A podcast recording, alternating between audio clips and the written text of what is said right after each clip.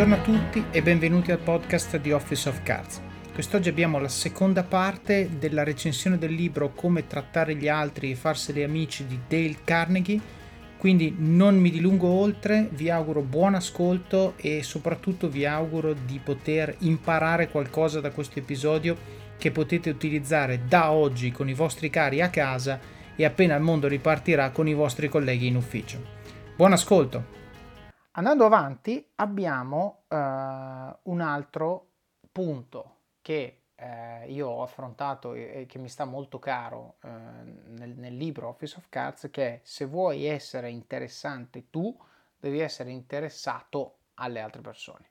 Ok? E qui sostanzialmente parla di essere un buon ascoltatore eh, di persone e sostanzialmente dice nel momento in cui tu sei a un, per esempio, uh, dinner party, sta facendo un, un, um, un, esempio che trae da una situazione di eh, contesto sociale di una festa, no? C'è una festa, eccetera, eccetera. Eh, racconta di questo, questo autore che sostanzialmente ha incontrato un botanico, non si sono mai incontrati, hanno parlato per delle ore eh, sostanzialmente questo botanico gli ha raccontato tutto, diciamo, aneddoti del suo lavoro, del mondo delle piante, cosa fanno, cosa non fanno, eccetera, eccetera.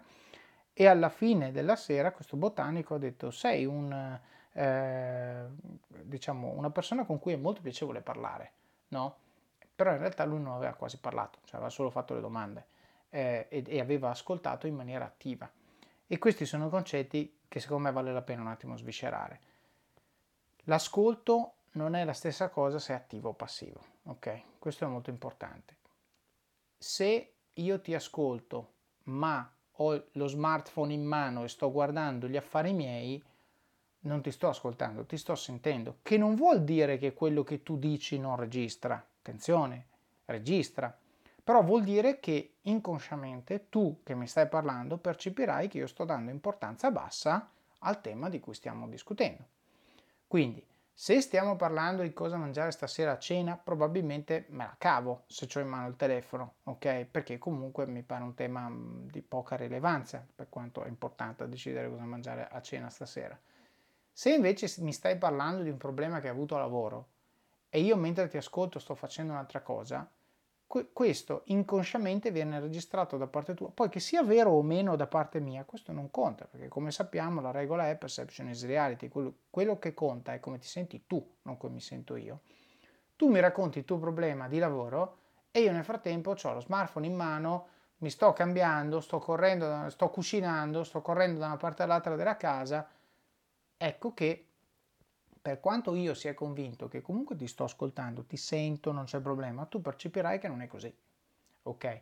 E questo secondo me è un punto molto importante da esplicitare in un mondo come quello di oggi, dove siamo sempre col computer davanti, con le mail davanti, col telefono in mano, qua con là, dove nel momento in cui tu non mi dai il 100% della tua attenzione, stai inconsciamente sminuendo agli occhi dell'interlocutore l'importanza del punto che l'interlocutore sta cercando di passarti. E questo è importante dirlo e lo sottolineo, anche se la tua intenzione è quella che stai ascoltando perfettamente, ok? Perché ci sono delle persone che riescono a fare, eh, diciamo, guardo lo schermo ma ti sto ascoltando. E va bene, ok? Però va bene solo nella misura in cui va bene a quello che parla, non a quello che ascolta. Ok? Quindi devi sapere chi c'è dall'altra parte. Se dall'altra parte c'è una persona con la quale puoi fare questo sì, se no non devi farlo, ok? Io tante volte mi trovo magari nel mio ufficio, sono seduto, io ho due tavoli nel mio ufficio, la mia scrivania e un tavolo dove facciamo le riunioni, magari sono al tavolo delle riunioni e, e magari la persona sta parlando, mi alzo in piedi e dico ti ascolto, vado solo a prendere una caramella. Ecco, lo devo dire, cioè non mi alzo dicendo prendo e vado, mi prendo una caramella e torno, perché mi sembra quasi di mancare di rispetto. Quindi dico, siccome voglio una caramella e ce l'ho all'altro tavolo, mi alzo e dico scusa, ti ascolto, continua pure, vado a prendere una caramella. Per quanto io stia cercando di mitigare totalmente l'impatto che tem- spero non a- di non avere sull'attenzione della persona che mi sta parlando e il rispetto che questa persona può avere per me, sento che certe volte non mi dovevo alzare a prendere la caramella, per dire la stupidata. Eh, perché vedo che magari la persona può essere un po' infastidita in alcuni casi, allora dipende dalle singole persone e allora imparo ad aggiustare il tiro. E, e cosa vuol dire questo? Mi porto le caramelle al tavolo, cioè me lo ricordo prima, è un meccanismo di autodifesa rispetto a questa situazione. Però per dire, nel momento in cui io ascolto un'altra persona, l'ascolto deve essere attivo, deve essere l'ascolto eh, con domande, anche l'ascolto attivo non vuol dire solo ti guardo negli occhi e sono seduto e fermo, braccia conserte e dai il 100% della mia attenzione, vuol dire anche che ti faccio domande, che voglio capire, quindi quando tu mi racconti il tuo aneddoto a lavoro, quello che è stato, che non è andato bene, io ti chiedo, ah sì, ma come, allora cosa ha detto, ma... Ehm, ma, ma, quindi è stato lui a dire quella cosa a Caio o Tizio è stato a intervenire? Ma tu poi hai parlato, cioè facendo questo tipo di interazioni l'altra persona si sente ascoltata molto di più e lo sforzo che devi fare è minimo, eh? si tratta semplicemente di eh, voler genuinamente ascoltare quello che la persona ha da dire, se manca quello chiaramente fatti due domande, ma si tratta anche di dare importanza eh, all'altra persona, che poi una volta che hai ascoltato, cioè basta, non è che sono 5 minuti, eh, però questa, a questa persona rimane un sentimento positivo, un sentimento di essere ascoltata, un sentimento che i problemi di questa persona sono problemi eh, importanti anche per te, ok? E conseguentemente, e, e, diciamo, tutta la relazione ne, ne beneficia, ne giova. E quella volta che magari ti capita di avere il telefono in mano quando l'altra persona parla, ti passa, eh, diciamo, inosservata molto di più, piuttosto che se lo fai tutte le volte. In realtà, secondo me, questa cosa succede, cioè tu puoi dare il 100% eh, di te, insomma, poi il meglio di te e fare domande attive se non stai facendo nient'altro. Perché se tu comunque, se sei al tavolo, hai il menu in mano e lo guardi, o hai il telefono in mano e ti cade l'occhio sulla mail, non puoi fare due cose contemporaneamente, quindi o in quel momento smetti di ascoltare la persona che sta parlando, oppure stai leggendo una mail ma vedi solo delle parole, non stai capendo la mail, quindi una delle due cose non la stai facendo bene, perché non si possono fare contemporaneamente. Detto questo, cioè non solo una delle due cose non la stai facendo bene, ma in, in quel momento hai anche indisposto la persona che ti sta parlando, perché veramente a me capita un sacco di volte, anche durante i colloqui, stiamo parlando, dobbiamo guardarci in faccia, essere presenti tutti e due, perché se stai facendo altre cose mi indisponi. Non, o non mi stai ascoltando o comunque la cosa che tu stai facendo non la stai facendo bene perché tanto devi ascoltare me che sto parlando. Quindi hai rovinato una situazione per niente. Quello che potevi fare, potevi farlo dopo Certo. Questo è quello che io invito tutti, soprattutto adesso che c'è lo smartphone, il telefono e l'orologio che quando parli vibra e quindi ti viene da guardare. Anche questi piccoli gesti, in quel momento tu hai sentito vibrare l'orologio, hai guardato, non mi stai ascoltando. Quindi anche questa cosa io invito tutti, soprattutto nelle riunioni, ma in questo caso anche in famiglia, tra amici, ma soprattutto a lavoro, adesso parlo in veste di HR, cioè non fatelo, è una cosa che dà molto fastidio. Se stiamo parlando si sta tutti attenti insieme, non ci sono telefoni, non ci devono essere distrazioni, perché è veramente fastidioso. Certo, ecco. Finito. E, finito. E aggiungo anche una cosa, infatti sempre eh, eh, riguardo a quello che hai detto tu, c'è tanta gente che va in riunione e mette il telefono davanti, schermo verso l'alto. E ogni volta che si accende l'occhio va lì piuttosto che eh, quelli che vanno alle riunioni col computer, che vuol dire che ogni mail che arriva la processi in real time, non è che no, stai lì a non... Eh, che hai magari gli appunti a schermo intero e ignori tutto il resto, non funziona così purtroppo, quindi bisogna usare dei, dei trucchi, secondo me, per eh, essere più focalizzati in quello che si fa. Sto leggendo tra l'altro un libro adesso che si chiama Deep Work, magari lo faremo nel podcast in futuro, che appunto eh, tesse le lodi del, del, deep work, del lavoro profondo, focalizzato, cioè rimuovere le distrazioni eh, per riuscire veramente a fare lavori di, di qualità. Ora, sono io uno che porta il computer in riunione? Certo, ma quando è una riunione di un certo peso importante, io tolgo le notifiche. Ora, qual è il problema? Che io sono concentrato al 100% e ho tolto le notifiche, però chi è in riunione con me non lo sa. Quindi quello che sto comunicando non è diverso rispetto a quello che comunica uno che è sempre distratto. Ora, perché io porto il computer? Perché lo uso per prendere appunti, non ho alternative al computer, io non scrivo su carta e scrivo o col computer o con l'iPad. Però Due piccoli gesti. Uno, il telefono lo metto sul tavolo con lo schermo verso il basso. Due, quando sono su iPad o su computer durante una riunione metto sempre la modalità non disturba, quindi fisicamente le notifiche non vengono, non vengono consegnate e in alcuni casi addirittura quando devo fare lavoro molto molto profondo dove devo essere completamente isolato uso un'app che si chiama Freedom che taglia internet dal dispositivo. Ok? Quindi passano solo determinate cose che gli ho detto io. Quindi per esempio passano degli sms da particolari persone piuttosto che magari le telefonate e basta. Non passa WhatsApp, non passa Telegram, non passa la mail, non passa niente. E quindi è completamente bloccato. E questo aiuta a me a evitare la distrazione. Però torno a ripetere, quello che non aiuta, quindi uno è importante che ragioni sempre sui due livelli, quello che non aiuta è l'interlocutore a capire che io sono completamente focalizzato, perché se io sto scrivendo sul computer appunti, lui non può sapere che in realtà non sto rispondendo a una mail. Questo è un po' il problema dal punto di vista sociale. Bene, quindi questo punto secondo me è un punto eh, molto molto importante di focalizzazione ed è un punto ehm, che l'autore riassume con una citazione. La citazione è puoi fare molti più amici in due mesi diventando interessato nelle altre persone che non in due anni in cui cerchi di rendere le persone interessate a te. Ok? Questo è il punto di fondo, perché noi torniamo al discorso della natura umana quando parlavo prima di il cane che fa la cosa sbagliata ti viene da gridargli dietro. Quello che a noi interessa è quello che a noi interessa. Quindi quando noi parliamo con un'altra persona, ci interessa parlare di noi, ci interessa parlare della nostra vita, dei nostri, dei nostri risultati, delle cose, eccetera, eccetera. Peccato che l'altra persona non interessi niente, potenzialmente. Quindi, il modo migliore per portare le persone dalla nostra parte, per, essere, per generare l'interesse nelle altre persone, è parlare della cosa che a loro interessa di più. E secondo voi, cosa interessa parlare, a cosa, a che cosa interessa, di che cosa interessa parlare a una persona con la quale stiamo facendo una chiacchierata di noi stessi o di lei stessa, la persona? Ovviamente la persona. E quindi tanto più noi riusciamo a focalizzare le nostre domande, il nostro ascolto attivo, le nostre attenzioni su quello che è rilevante per questa persona, quanto più questa persona verrà lasciata, anche se farà tutto il parlare, farà tutto questa persona qui, noi faremo solo delle domande ogni tanto, le sembrerà di aver avuto una conversazione ricchissima, perché banalmente aveva davanti a sé una persona che genuinamente era interessata alla cosa della quale questa persona aveva maggiore interesse. Il punto successivo eh, riguarda eh, esattamente la cosa che ho appena detto, quindi parlare delle cose che gli altri vogliono e che cosa è importante per loro. Ok? Qui eh, l'autore fa un esempio molto semplice, dice ti piacciono le fragole? Sì, però se vai a pescare ci metti le fragole sull'esca o no?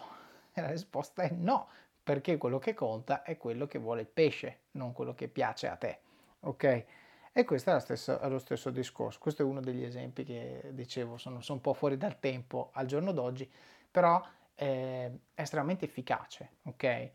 Quindi, tornando anche al punto che hai detto tu prima, devi, devi, devi sintonizzarti sulla persona che hai di fronte, devi capire che cosa è rilevante per la persona che hai di fronte. Una volta che hai raggiunto questa comprensione, devi usare questa comprensione per far sì che le tematiche di cui si parla siano tematiche affini a quello che interessa questa persona. O che banalmente se il punto di cui, perché tante volte la gente mi dice sì ma non è che puoi parlare sempre di quello che vogliono gli altri, dico certo, certe volte bisogna parlare di quello che vuoi tu, però tanto più tu sai qual è il punto di vista di questa persona, da dove viene, il suo bias, il suo, cosa crede, cosa non crede, eccetera, eccetera, tanto più riesci a parlare della cosa che vuoi tu nei tempi giusti e nei modi giusti. Perché se tu vai eh, in una discussione con uno di cui non sai assolutamente nulla e provi a portare a casa qualcosa, è un po' un gioco d'azzardo, cioè potrebbe andarti bene, potrebbe non andarti bene. Come dico sempre, l'obiettivo non è arrivare alla certezza matematica che porteremo a casa, ma è minimizzare la probabilità di non portare a casa. Ok, per minimizzare questa probabilità io devo usare tutte le armi a mia disposizione. Le armi a mia disposizione sono tipicamente informazioni e tecniche.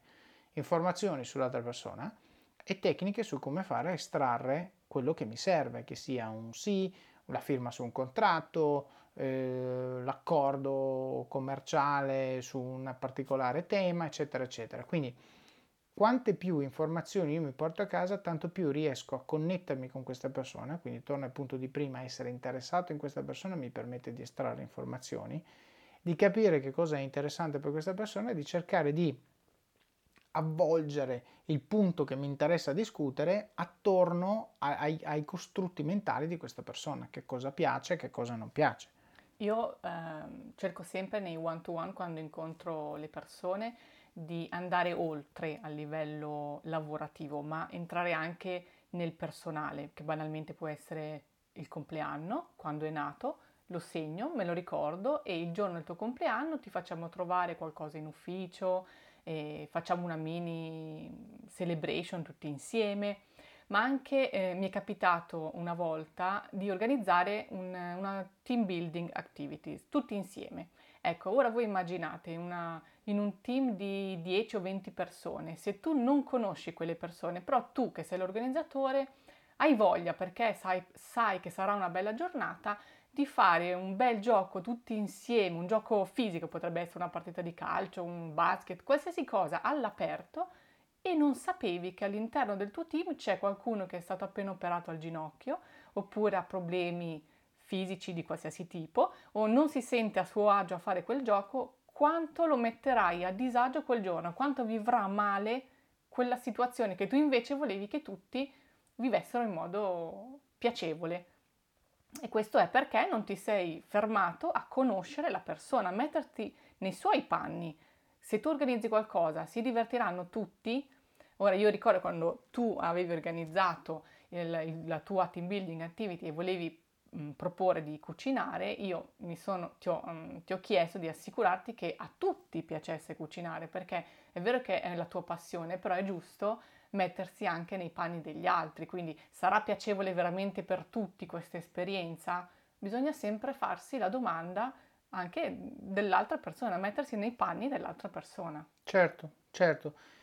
La chiave di lettura che voglio aggiungere, hai 100% ragione, la chiave di lettura che voglio aggiungere è mettersi non solo nei panni dell'altra persona e domandarsi di cosa direbbe, ma domandarsi di come si sentirebbe. Esatto. Perché eh, quando io ho pensato per esempio a, questo, a, questa cosa del team building facendo appunto cucinando noi la nostra cena, io ho pensato a eh, un paio di persone che probabilmente non avrebbero diciamo apprezzato, le hanno apprezzate tantissimo al punto che altre persone hanno detto wow, cioè ho visto tutti incluse le persone che potenzialmente potevano non apprezzare, apprezzare molto. Quindi il suggerimento che do io è non usare questa cosa come potrebbe essere percepita come un freno, cioè dire finché non trovo una cosa che va bene a tutti non faccio niente, perché non la troverai mai. Devi, devi essere eh, eh, sostanzialmente, un, devi trovare un equilibrio fra una cosa che, po- che, ha il potenziale di piacere a tutti e poi cercare di organizzarla e raccontarla e comunicarla in una maniera che venga apprezzata. Ecco, questa è forse la chiave giusta. Eh, poi sono d'accordo con te, se organizzi la partita di basket e ci sono tre che non giocano per motivi che si potevano prevedere, ecco che quella è una scelta sbagliata. Esatto, io dico se, se, a te non piace il gioco che ho proposto, vabbè dai, la prossima volta ne farò uno che magari invece ti piacerà, ma certo. se invece io non posso giocare perché tu non sai che io avevo il problema al ginocchio, comunque sto, ho un problema al cuore e non posso fare certi sforzi, ecco che allora potevi fermarti due minuti in più, conoscermi un po' meglio perché comunque stiamo lavorando insieme, sono una persona oltre che un tuo collega e quindi si poteva creare una situazione più piacevole semplicemente fermandosi a chiacchierare e, e conoscersi un po' meglio. Ecco, certo. Poi non, non si può sempre far contenti tutti, certo. Certo. Ma infatti qui adesso quelli che hanno letto Office of Cats ritroveranno un po' degli hashtag perché questi capitoli che poi sono stati la base eh, dei capitoli 8, 9, 10, 11 del libro ci richiamano il listen first, talk later, quindi ascolta prima e parla poi, chiedi sempre perché e be other centric. No? Be other centric è basato su quello di cui abbiamo parlato negli ultimi 20 minuti mettere l'altra persona al centro, farla sentire al centro della conversazione, dell'interesse, di tutto, i suoi interessi, ciò che dice, ciò che è, ciò che fa, fare sentire come se fossero le cose più importanti perché lo sono, perché tanto più peso tu dai a ciò che è importante per l'altra persona, tanto più questa persona darà peso a ciò che è importante per te e conseguentemente tu otterrai e influenzerai il comportamento di questa persona con, con molta più facilità. Investi in azioni ETF con Scalable Capital. Crea piani di accumulo. Analizza il tuo portafoglio. Ricevi interessi e molto altro. Tutto via app o via web. Scegli Scalable per i tuoi investimenti. Il punto su cui l'autore va avanti è eh, evitare a tutti i costi eh, eh, di litigare, perché non si può vincere una discussione animata. E dice, come non si può vincere? Che uno vince, uno perde, no? Se, se io alla fine ho ragione, ho vinto. Ecco, in realtà non è vero, perché per quanto io quella discussione possa averla vinta, sto danneggiando la nostra relazione, nel senso che il gioco è a somma zero, se io divento più forte nella nostra relazione, tu diventi più debole e questo non è una cosa che mi giova nel lungo periodo. Nel lungo periodo vinciamo se tutti andiamo su, non se io vinco tu perdi. E quindi sostanzialmente il suggerimento che, eh, che fa l'autore è quello di evitare completamente di litigare con qualsiasi persona, proprio stare alla larga per, per um, mantenere equilibrio all'interno delle relazioni. E questo, diciamo, avendo vissuto all'estero, mi viene da dire, eh, mi piace molto pensare a come l'approcciano gli inglesi, no? Quando tu gli dici una cosa con cui loro sono in totale disaccordo, eh, invece che dire ah non hai capito niente, bla bla bla, e quindi finire a litigare, dicono eh, quello che dici è veramente molto interessante. Eh, let me re-elaborate. However. However, esatto, e poi dicono l'esatto contrario ok?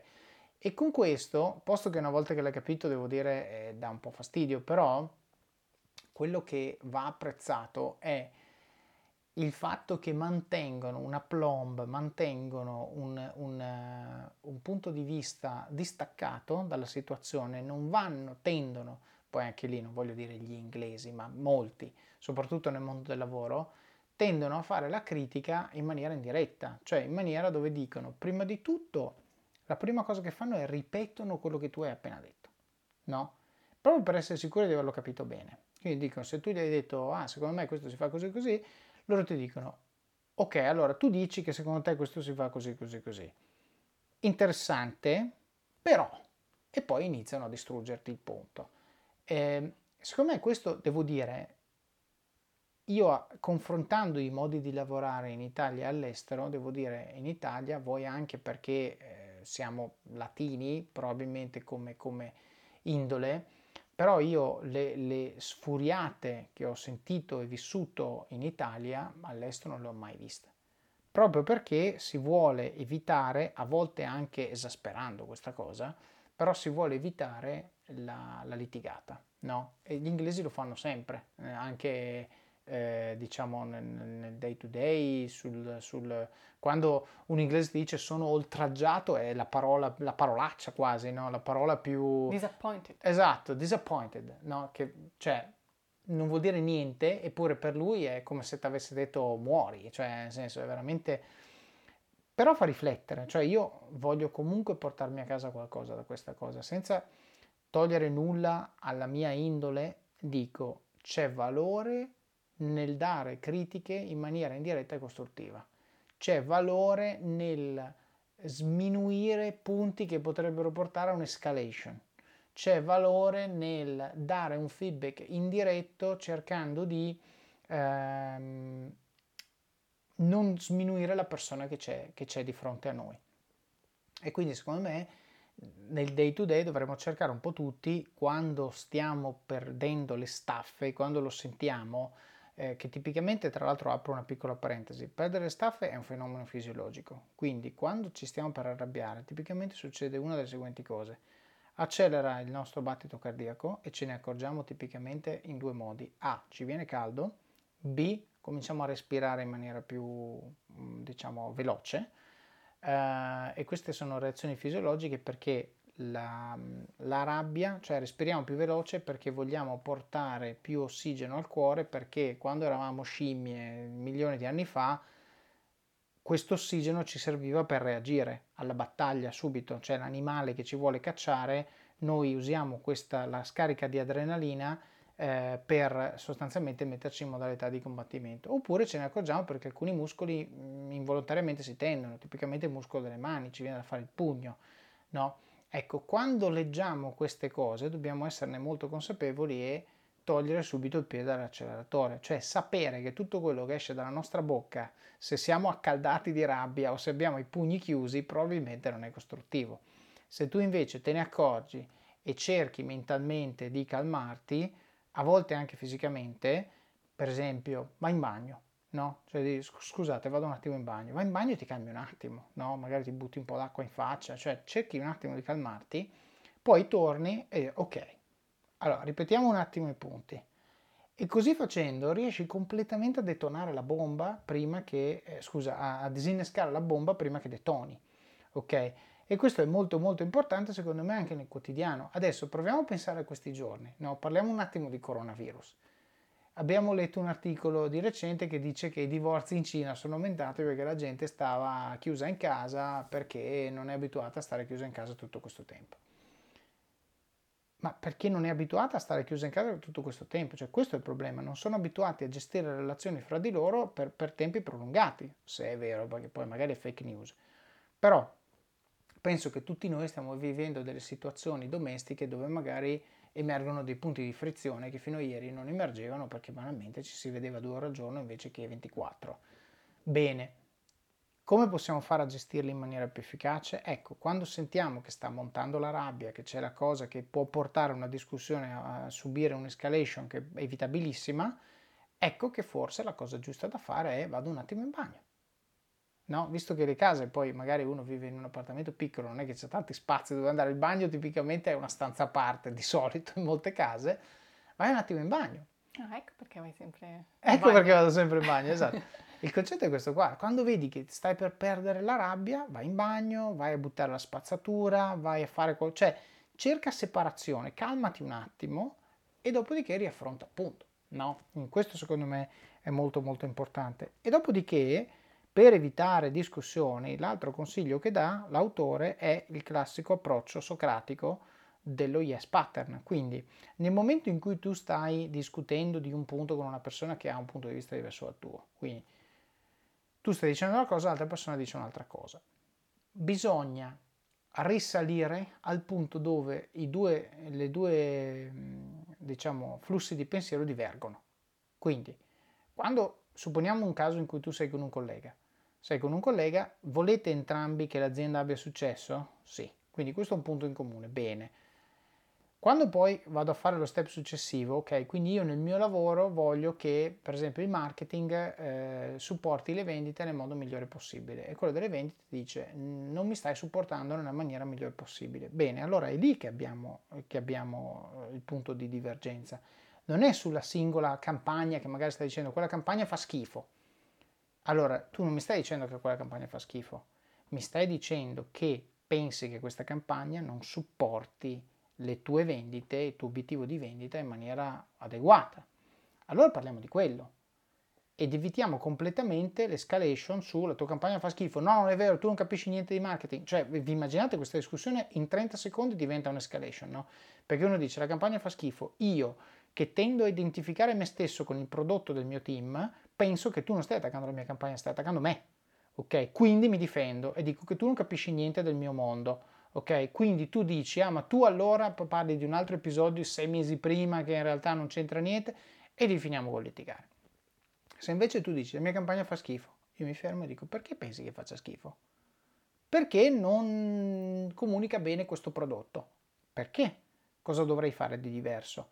E lì dobbiamo risalire rispetto al, al, fatto che intanto nella stanza non c'è uno che pensa che il marketing fa schifo e uno che pensa che, che sia meraviglioso, ma ci sono due che vogliono che l'azienda vinca. Cioè io nella mia mente devo avere questo quando faccio questa discussione. Quindi io so che dall'altra parte c'è una persona che non sta riuscendo a comunicarmi esattamente qual è il problema, però questo problema, che è un problema suo, è un problema mio, perché fin tanto che io non riesco a capire qual è il vero problema non lo posso risolvere.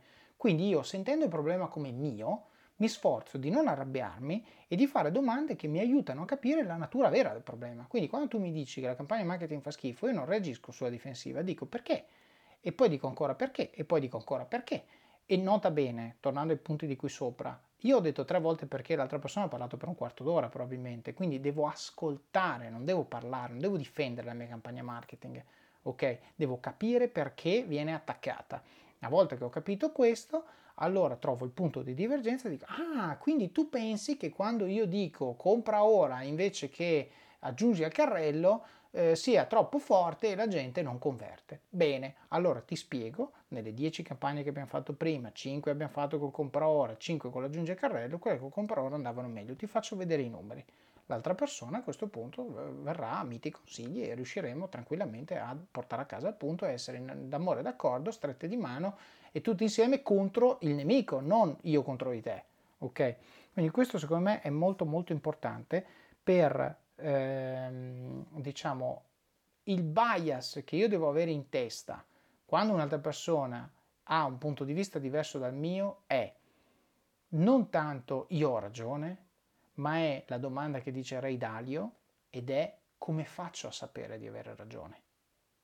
Cioè devo rendere oggettiva la mia ragione, non io ho ragione, tu no. E, e, e una volta che io ho la risposta alla domanda come faccio a sapere di avere ragione, devo con pazienza, e lo sottolineo, con pazienza, andare a capire nel ragionamento dell'altra persona dov'è il punto dove perde la logica che ho, che ho fatto io. Perché siccome vogliamo tutti la vittoria dell'azienda, nessuno dei due criticherebbe il lavoro dell'altro se eh, diciamo non ci fosse un, un, flusso logico, un punto, un'informazione mancante che gli rende il suo ragionamento logico dire che la mia campagna fa schifo. Ok? Quindi questo è assolutamente molto molto importante. Sulla stessa falsariga c'è il punto successivo che però l'autore vuole esplicitare, ma magari questo lo facciamo molto velocemente, ed è mai dire agli altri che hanno torto apertamente. No? E qui sostanzialmente l'autore fa una riflessione eh, sull'utilizzo di alcune parole di uso comune, no?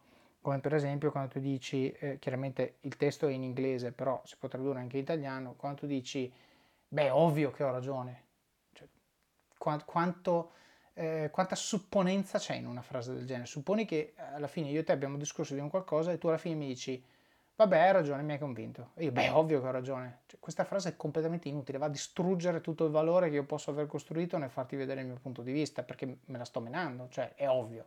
Non è ovvio, perché ieri in un'altra discussione avevo torto, quindi non è ovvio che avevo ragione. Certo. Piuttosto che altre frasi come per esempio, eh, allora mi sembra evidente che qui A, B, C. Allora, detta così vuol dire che chi non la vede è asino. No, non devi fare così, devi dire allora, io, io qui vedo A, B, C. Voi cosa vedete? Ok? Cioè, anche questo è molto importante. Sì, essere anche un po' più umili, insomma, io la vedo così, però magari poi mi sbaglio, parliamone tutti insieme e vediamo di capire non chi ha ragione, perché non è un, un concorso, non è che uno certo. vince, però insomma un, si può anche sbagliare, non è che bisogna partire, insomma, io ho ragione, tu no, perché questo, come dicevamo prima, eh, viene visto come un attacco diretto e quindi poi la discussione prende un'altra strada che non è quella che mm, si voleva intraprendere all'inizio. Non solo un attacco diretto, aggiungo, qui metto il mio cappellino di papà.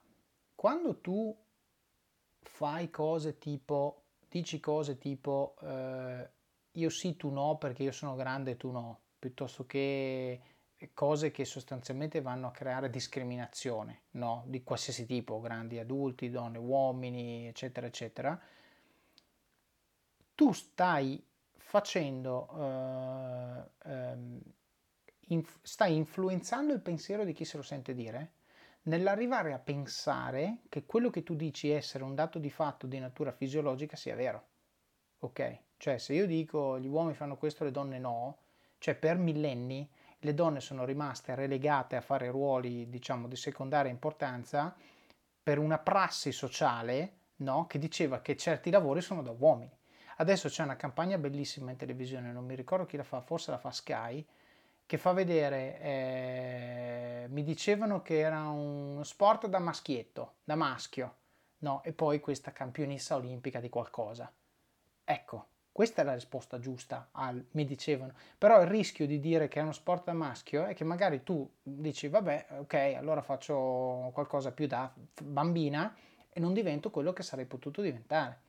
no? Sì. E fanno vedere, è la campagna dove fanno vedere quello che va nello spazio, quella che ha inventato la sega circolare, quello che ha inventato, no? Io dico, le donne possono fare come meglio degli uomini in tanti ambiti, ma il discorso non è questo da uomo, questo da donna, è cioè fallo, no? A prescindere da chi tu sia. Il problema è che se io finché se, da piccola ti dico queste cose le fanno le bambine, queste cose le fanno i bambini, ti sto mettendo una categoria mentale in testa, che poi magari ti si infila nel subconscio ed è molto difficile poi da scardinare quando hai 20 anni. E quindi è molto importante, secondo me, anche a livello di lessico, di parole che utilizziamo, non solo cercare di non essere arroganti, eccetera, eccetera, ma proprio posizionare ciò che siamo, ciò che pensiamo per quello che è, ovvero l'opinione che conta uno. Ok? Poi è ovvio che se su un tema tu sei quello più esperto di tutti all'interno della stanza, darai un peso diverso a quello che dici, questo è evidente, ma anche nel lessico comunque non devi dire io ne so e voi no, devi dire basandomi sui miei 30 anni di esperienza su questo campo e vi spiego perché sto per dire quello che sto per dire, spiego il ragionamento, i casi che ho visto che sono simili a questo, eccetera, eccetera, allora vi dico che la cosa giusta da fare è la seguente, cioè non io ne so, voi no, quindi fate quello che vi dico io ok? Perché questo va a umiliare le persone che ci sono di fronte, vai a distruggere una relazione, punto uno, e vai a tarpare le ali di queste persone che potrebbero invece da te imparare qualcosa che domani, quando tu non ci sei più, potrebbero fare da soli. Ecco, avete capito il danno, no? Quando non si spiegano le cose. Cioè il valore della tua esperienza non è prendere la decisione giusta, ma è spiegare il processo che porta alla decisione giusta. Quello è il valore della tua esperienza, perché così stai tramandando la tua esperienza, la stai insegnando alle altre persone.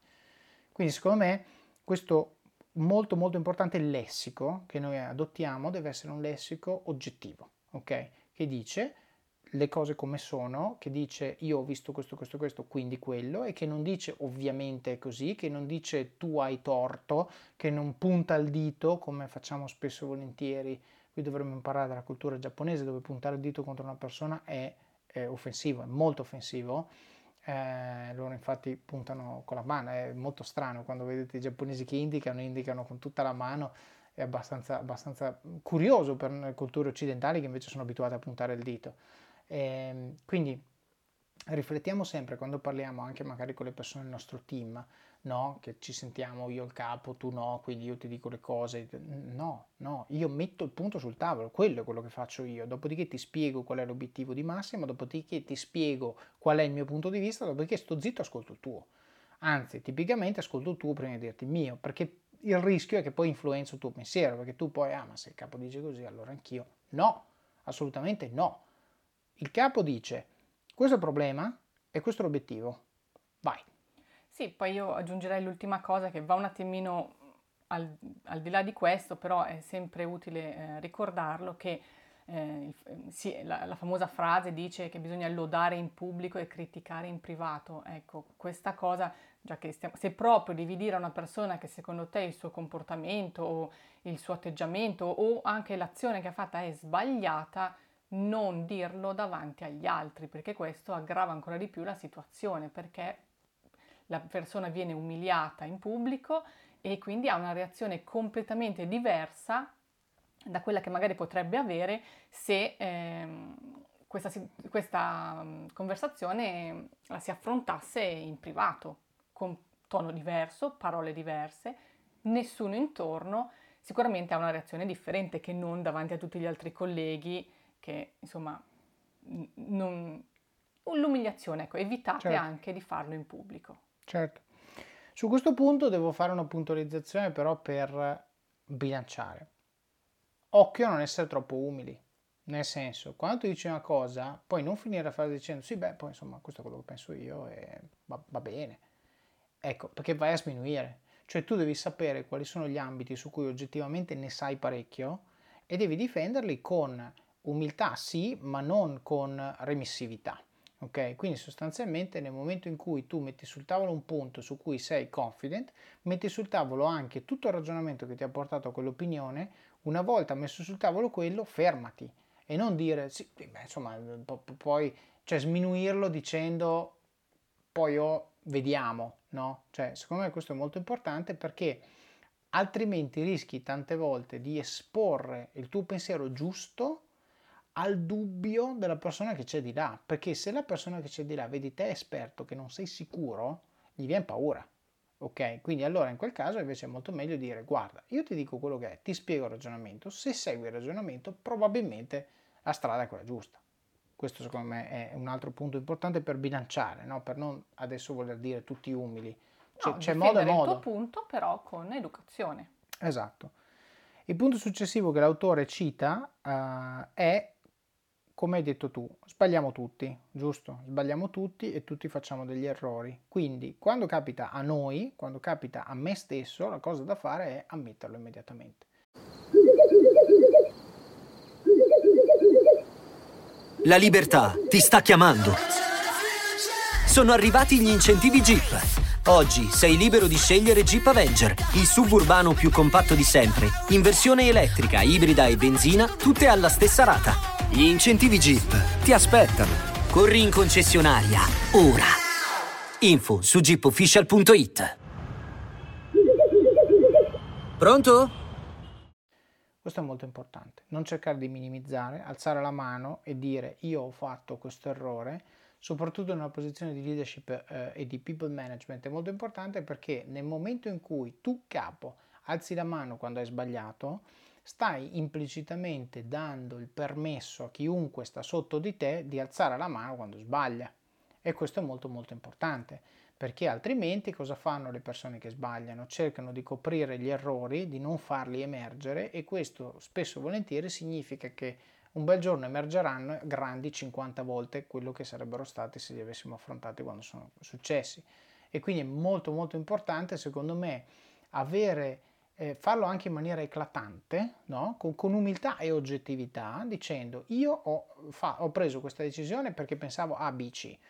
Il punto C è sbagliato, l'abbiamo scoperto dopo, mi assumo la responsabilità dell'errore, concentriamoci sulla soluzione. Cioè, questo è esattamente il modo giusto di farlo. Nel momento in cui tu fai così e lo fai in maniera eclatante davanti al tuo team, quindi non stare nel tuo ufficio chiuso, dire ho sbagliato, adesso correggo, no, al team, team voglio condividere con, voi delle, una, diciamo, un'esperienza di errore che ho fatto e faccio capire dove ho sbagliato, perché dovesse capitare a voi non dovete fare lo stesso errore. Ecco, questo dà implicitamente il permesso, perché se dopo che l'hai fatto tu con te stesso dici a tutti mi raccomando, se capita anche a voi, venite da me, non tenetelo per voi, eccetera, eccetera, loro lo faranno in maniera molto spontanea. Guarda, io ho un esempio che è successo proprio due giorni fa, in cui io eh, il mese scorso, siccome sono una consulente, ho fatto una presentazione a un potenziale cliente dei servizi che io potrei offrire alla loro azienda. Sono passate un paio di settimane, insomma, di silenzio, quindi io non ho più avuto risposta da loro e due giorni fa ho scritto alla segretaria, però ho scritto dicendo, dato il vostro silenzio, mi pare, ho un po' di confidenza con lei, quindi diciamo mi sono lasciata un po' più andare perché ci conosciamo, però ho detto, dato il silenzio, eh, il vostro silenzio, io capisco che il, mio prodotto non vi interessa e quindi diciamo considero chiusa la questione. E lei invece mi ha, mi ha spiegato, mi ha, mi ha detto, Cinzia, guarda che in questa situazione particolare dove c'è appunto il coronavirus, l'azienda è in difficoltà perché gli, eh, i dipendenti sono a casa e i suppliers, eh, fornitori. i fornitori sono bloccati. Tra l'altro alcuni fornitori venivano da Bergamo, Bergamo è una zona particolarmente colpita, i permessi che servivano a questo cliente sono stati al momento eh, sospesi, quindi la, la situazio- la, l'azienda è in difficoltà e in questo momento diciamo l'HR servizio HR non è esattamente tra le sue priorità, deve un attimo eh, sistemare prima alcune cose. E allora lì io ho detto, hai ragione, ho sbagliato, perché in questo caso io ho pensato alla mia situazione, io avevo bisogno, io ho fatto la mia presentazione, eh, non ho ricevuto risposta e mi sono anche un po' diciamo risentita del, della mancanza di rispetto, non mi avete dato neanche un feedback né... e invece dovevo mettermi nella, nei loro panni cosa che ho ammesso anche a lei dicendo ho sbagliato perché in questo caso dovevo capire la situazione a 360 gradi, non solo la mia, ma anche la vostra. Perché non mi avete risposto? Perché non vi interesso o perché avevate altri problemi? In questo caso loro avevano altri problemi. Quindi, avendo ammesso il mio problema, e, cioè avendo ammesso diciamo, il mio errore E così ho riaperto le porte a una conversazione, infatti lei, eh, il tono era molto, eh, diciamo, pacato, abbiamo detto guarda, adesso appena speriamo il coronavirus, eh, questa situazione si sistemerà il più in fretta possibile, ci incontreremo tutti insieme di nuovo e affronteremo il, il punto. Però io ho ammesso il mio errore, quindi secondo me è anche un gesto di maturità. Certo, e tra l'altro questo, eh, nel senso, menziono anche un'altra cosa che è il, il fatto del uh, be other centric e perception is reality, cioè tante volte noi assumiamo dall'altra parte un atteggiamento o delle motivazioni che non sono reali, cioè non sono motivate da quello che noi pensiamo motivi la situazione. Nel tuo caso tu hai detto e mi hai risposto quindi assumo che non ti interessi. Perché assumi? Chi te l'ha detto? No, te l'ha detto nessuno. Allora il modo in cui ti devi porre è di nuovo basato sui fatti, cioè tu ti sei posta con un'ottica di assumption, cioè ti sei posta sulla base di quello che tu hai dedotto e non dei fatti. I fatti è che non mi ha risposto da due settimane, quello è il fatto, ma non vuol dire che non gli interessi, l'hai deciso tu e ti sei posta in quel, in quel, in quel modo. Quindi questo, tornando, nel senso lo menziono perché insomma secondo me è un punto che pervade un po' queste, queste regole di questo libro, il fatto che se noi ci comportiamo sulla base dei fatti e non di come li leggiamo, ok? Riusciamo a evitare tante situazioni di potenziale conflitto, perché spesso e volentieri quando noi litighiamo con un'altra persona, tutto nasce sulla base di un malinteso cioè dove io ho interpretato la realtà in un modo, tu in un altro e ci incartiamo, ok? Questo è proprio classico. Come fai a evitarlo? Basta che parliamo della realtà, parliamo dei fatti, non di come noi li leggiamo, perché nel momento in cui ci inserisci quel livello, inserisci l'alea, no? Perché a quel punto il mio livello di lettura può essere diverso dal tuo livello di lettura e questo poi porta a frizione nei rapporti. Quindi secondo me diciamo la, la, cosa che mi porto a casa anche da, questo, da questa tua eh, storia che hai condiviso è, è un punto sul, sul, che costruisce sul, sul, tema che Carnegie fa del dare importanza e ascoltare gli altri. Mi viene in mente la citazione che, che ha messo, di cui ha parlato anche Andrea Maffioli, che è eh, assumi sempre che dall'altra parte ci sia eh, una persona che ha un conflitto di cui tu non sei a conoscenza. Quindi quando uno non ti risponde alla mail, non ti risponde male al telefono, cioè tu metti giù e dici che stronzo. Eh, però magari questo qui ha mille problemi di cui tu non sei a consapevolezza, che per carità non giustificano assolutamente il comportamento magari non buono nei tuoi confronti, che però contestualizzano.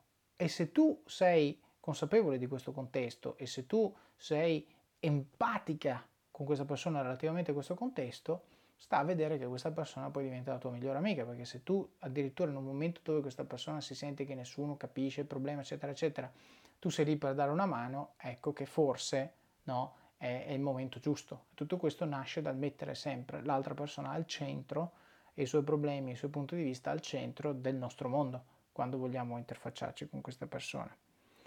Gli ultimi due punti che facciamo molto rapidamente secondo me a questo punto perché sono un po' una sintesi anche di, di quello che abbiamo discusso fino ad ora. Eh, il primo dice eh, per essere convincente con le persone iniziare sempre in modo amichevole e portare le persone a dire sì il più volte possibile. Quindi questo in Office of Cards c'è un intero capitolo su sta roba, quindi non vado ad approfondirlo in maniera puntuale mi focalizzo sulla parte eh, cercare di essere amichevole, no? l'abbiamo detto, usare il nome della persona, sorridere, eccetera, eccetera. Questa è un po' la sintesi no? di tutto quello che abbiamo detto. Essere amichevole e portare sostanzialmente le persone a, a, essere d'accordo con i punti che noi condividiamo. L'abbiamo discusso prima con il confronto ipotetico tra il marketing e le vendite. Se tu dici, tu pensi che la mia campagna sia buona, l'altro dirà no, perché mi ha appena detto che secondo lui fa schifo e quindi non andiamo da nessuna parte se tu invece dici, ma tu pensi che io sia qui per voler vendere i nostri prodotti? Cioè l'altro deve dire sì, perché sa benissimo che siamo tutti qui per vendere i prodotti. Quindi partiamo da un sì, bene. Poi, ok, detto questo, pensi che questa campagna raggiunga l'obiettivo? No. Allora mi devo fermare perché questa domanda non va bene, devo fare una domanda a cui lui risponderà sì. Quindi dire, ok, pensi che l'ultima campagna che ho fatto possa aver raggiunto l'obiettivo? E io a questo punto so se dirà sì o no, perché sapevo già se era contento oppure no e così via. No? Costruisco dei livelli dove questa persona dirà sempre di sì fino ad arrivare al punto dove dice no. E quello è il punto dove c'è la frizione, dove devo lavorare, no? Quindi nell'esempio che abbiamo fatto prima era il bottone che dice una cosa invece che un'altra, va bene. Devo, devo portare la persona a dire il più sì possibile, perché ogni volta che la persona dice sì, eh, si sta un po' aprendo nei miei confronti, si sta un po' sciogliendo, si sta rendendo più disponibile ad ascoltare quello che devo dire e quindi tutto questo punto di vista del comportarsi in maniera amichevole è assolutamente eh, chiave. E qui mi viene in mente l'esempio del vendimi questa penna del lupo di Wall Street che è appunto sviscerato in Office of Cards su come bisogna fare per vendere questa benedetta penna. L'ultimo punto che l'autore dice, e poi direi abbiamo finito con questo testo, è eh, per cambiare il comportamento delle altre persone bisogna iniziare con eh, diciamo un complimento e continuare con i complimenti, dice l'autore, che di nuovo se parliamo di sorridere, parliamo di usare il nome delle persone, parliamo di dire, se, dire sempre sì e cominciare in maniera amichevole, eccetera, eccetera. Qui l'esempio, l'ho detto un po' all'inizio, qui si chiude un po' cerchio, dice quando voi andate dal barbiere e vi devono fare la barba, la prima cosa che fanno è vi mettono l'acqua calda sulla faccia e vi mettono la schiuma da barba, no? Quindi prima c'è il massaggio e poi c'è la lama, ok? Se tu vuoi fare un lavoro buono con la lama, che è l'oggetto che fa la cosa che ti serve, perché quando vuoi tagliare la barba serve la lama, prima di fare quel lavoro devi preparare. Preparare vuol dire l'acqua calda, la schiuma da barba, il pennelletto, eccetera, eccetera. Quindi queste cose, questa è una metafora un po' fuori dal tempo, però assolutamente efficace che ci fa capire che se vuoi fare bene eh, una particolare cosa, particolare operazione, tutta la preparazione deve essere fatta con la stessa meticolosità e qui stiamo parlando di relazioni. Le relazioni che noi curiamo con meticolosità sono come le piante.